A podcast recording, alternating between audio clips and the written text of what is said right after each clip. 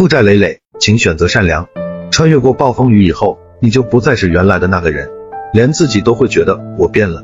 这种改变有太多残酷，落魄的日子，孤立无援，伴随着各种债务逾期还款，扛不住也要扛。歇斯底里，无可奈何，经历无数的日出和日落，才能跟生活和解，把自己还给自己，熬过阴霾，从深渊里爬出来。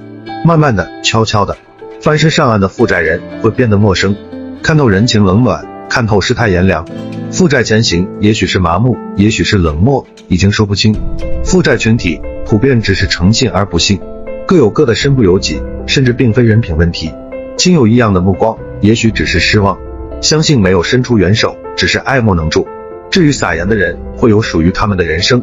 原谅所有的不对，就是原谅自己的过错。别人也是身不由己，各有各的问题。忘掉他们，不再记恨，放下耿耿于怀的人和事，就是放过自己。感谢观看，拥抱希望。